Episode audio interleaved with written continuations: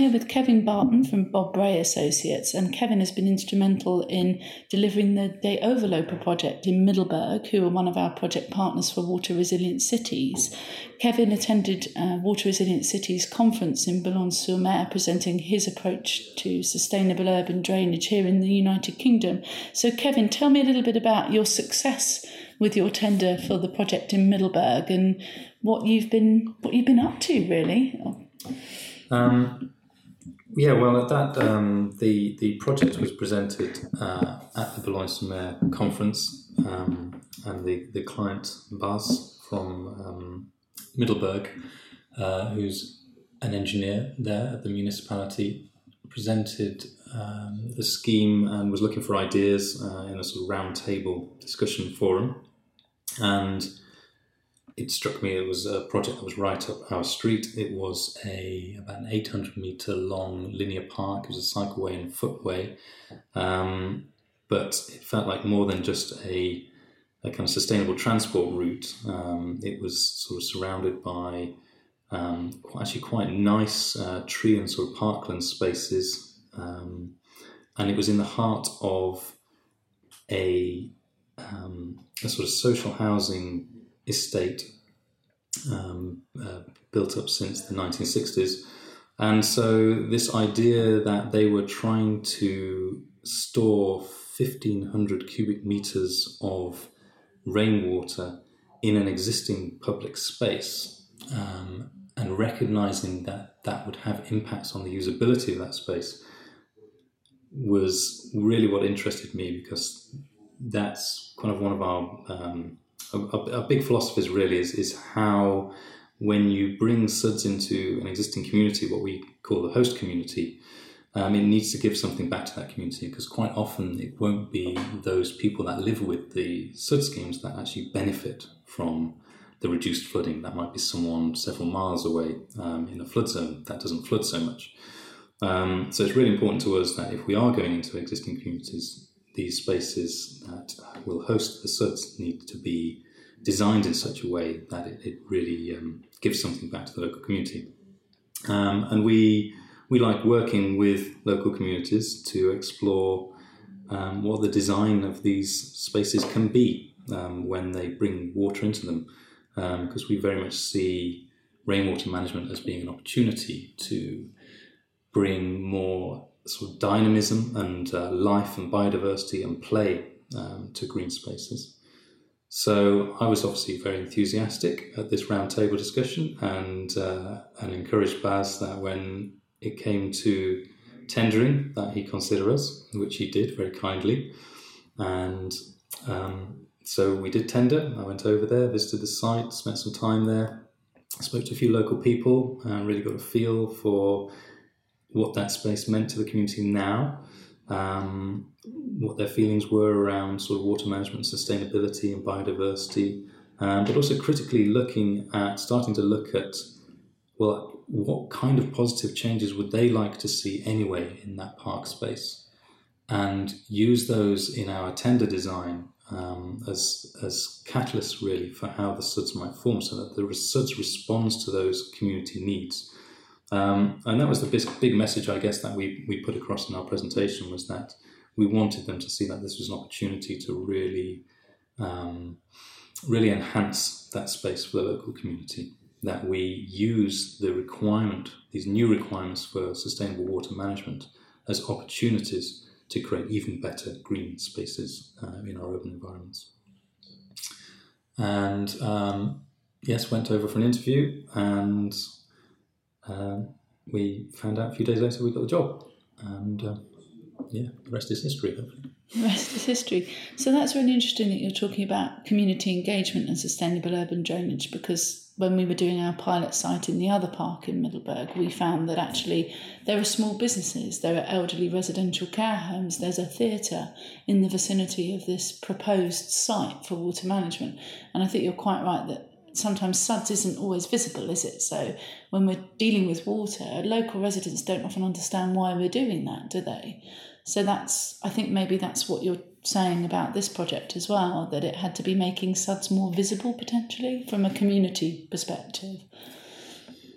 Yes, I think. Um, I mean, again, in this community, um, I mean, uh, in in the uh, in in that area of, uh, of the Netherlands, uh, Zeeland area, they're acutely aware of the issues of flooding, um, having had some catastrophic floods in the past. Um, but I guess you know, in in, in today's Netherlands, um, you know, I, I, don't think they particularly felt there was like a local need for flood protection in terms of water quality. Um, I don't. Again, most most most members of the community on all projects, um, when we talk to them about the fate of pollutants in our urban environment and the damages it does to the natural environment, to most people, to ninety nine percent of people we talk to, it's something completely new. It's not an issue they ever knew of before. Um, and so when we show our pictures of thousands of dead fish in the River Lee, most members of the community assume it's some industrial accident. But when we tell them it's just because it rained in London in the summer um, it's the first time that it's occurred to them that just the way we live in our urban environments can cause uh, such levels of destruction.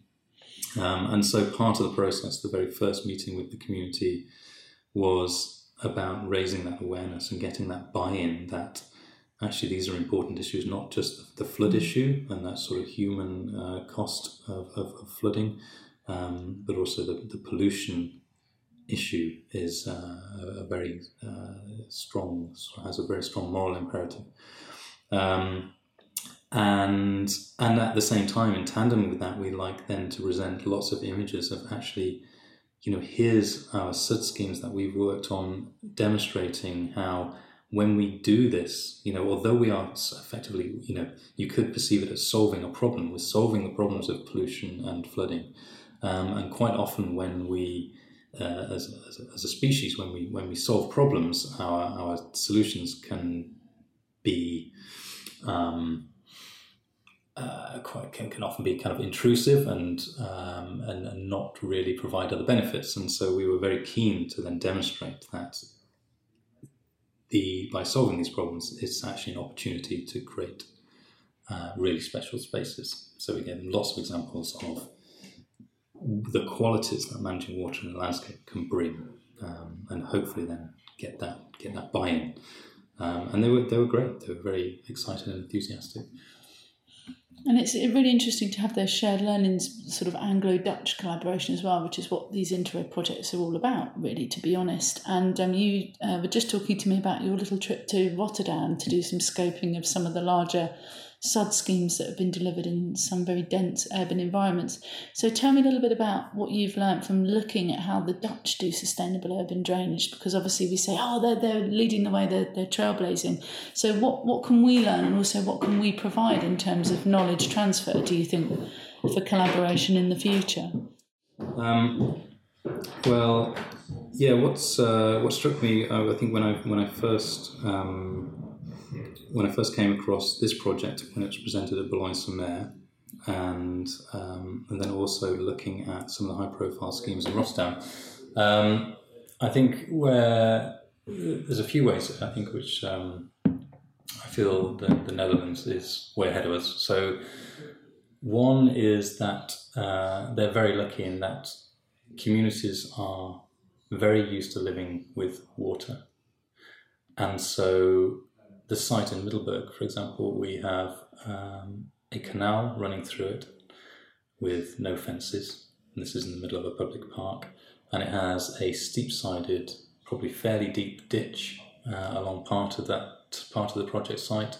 And again, um, right next to that is um, a ball playing sort of pitch area. Um, and there's a sort of pragmatism around uh, children and water and the concept of safety, um, which means that actually they are hugely embracing of the idea of water in the landscape. In fact, they're actually pushing us to be more adventurous, uh, which is saying something in terms of um, you know play and water, which with communities in the UK is really unusual. So they really want to. Um, they really want lots of sort of water play and nature play. Um, in fact, in uh, elsewhere in Middelburg, we went to visit this lovely site where There's an open water play feature, public accessible next to housing, no gateways, uh, open 24 hours a day. Um, there's balance beams, stepping stones, these floating wooden boards that you can sort of paddle around freely. Um, there's lots of risk of falling in that water. Um, and at the entrance into the site, there is a signboard saying basically there are risks here this isn't drinking water quality water. Um, there may be sharp objects in the water. Uh, it, the, you can drown in water. This is not supervised. Be sensible. Supervise your own children, um, and but yeah, more importantly, have fun. Um, and it's that sort of pragmatic approach. I think is a great opportunity for the Netherlands, mm-hmm. um, and one that we need to we, we, need to learn because they are then able to embrace the opportunities that rainwater brings. Mm. Where they've done that in places like Rotterdam, um, um great projects, sort of water squares, where um, you're combining play, actually deliberately combining play areas, so multi-use games areas with uh, temporary water storage in extreme rainfall events. Um, you know, what I what I have noticed in a few projects is, um, as actually is, is the case with ninety nine percent of schemes in the UK, the emphasis seems much more about flooding than the other issues of water quality, mm-hmm. um, and also. Again, as in the UK, most schemes um, don't have an emphasis on don't have adequate emphasis on source control. Um, so that's removing pollutants and removing silts to stop them being a problem within the scheme itself. So the sooner we can remove pollutants and remove silts from the flow of water, then that water can be an opportunity for amenity and biodiversity. Um, so uh, what I have seen are uh, schemes that when it, when it rains and these things fill up, um, they also fill up with mud and silt and um, uh, become sort of quite unsightly. Um, and also that makes me alarmed about the fate of pollutants because they're clearly they're not being dealt with and treated, and so presumably they are passing through to the to the watercourses um, and polluting those. Um, so I think you know for us we're acutely aware in our design processes that we, we start from the top and we, and we very much from where the water lands, we're thinking about the fate of those pollutants and those silts. Mm-hmm. And we're looking at every opportunity to remove those as naturally as possible using nature based solutions wherever we can. Um, but also, particularly, then looking for ways as soon as we can, which we can use that water as an opportunity, whether that's for irrigating landscape areas, um, but at the same time using those landscape areas to remove those pollutants and silts. Um, or uh, using green roofs to take out silts off roofs. Um, uh, yeah, it's that uh, the sort of uh, I guess a, a, kind of hierarchy of different features that will remove pollutants, um, but also then features that once have been protected from those pollutants and silts can store those large volumes.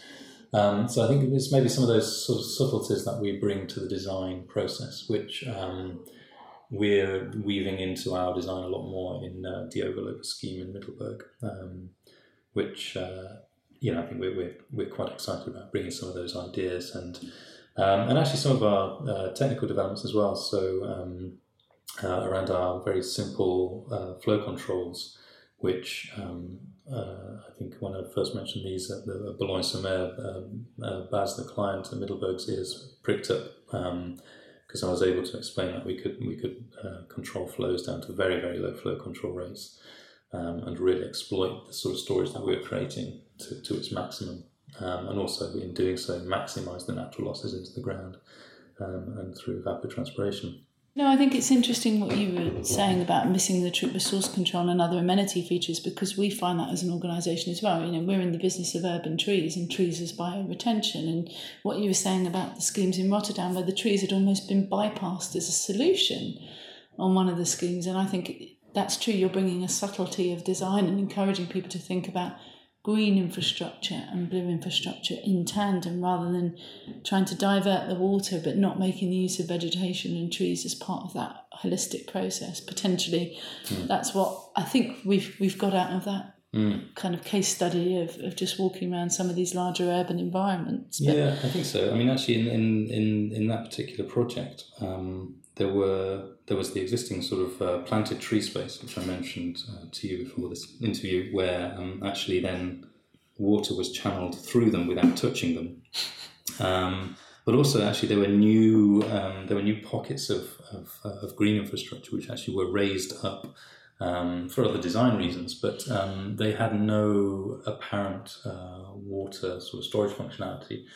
Uh, but not only that, but that's a missed opportunity. If we are taking rainwater to a space um, to manage it, and we are putting green infrastructure elements in that space, mm. then it's a missed opportunity if we don't combine those two things because quite often those green infrastructure elements will suffer in the summer from drought.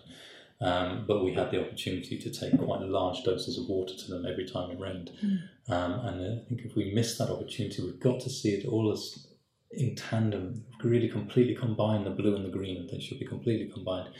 Um, and again, and it all comes back to seeing those precious raindrops that land on every surface of that development as an opportunity. An opportunity to irrigate that landscape, to keep it healthy, to keep it cool, the urban heat island effect, um, for um, amenity and play, and for biodiversity. And, and if you look all the time as you're designing, as the, the rain as being that opportunity, then you see these opportunities as, as you're designing and you don't miss them, um, as we've seen in some of these cases. Well, thank you very much, Kevin, and uh, I'm sure that all our partners listening will be very excited to follow the, this project. It's a quite unique opportunity to collaborate across borders. Thank you.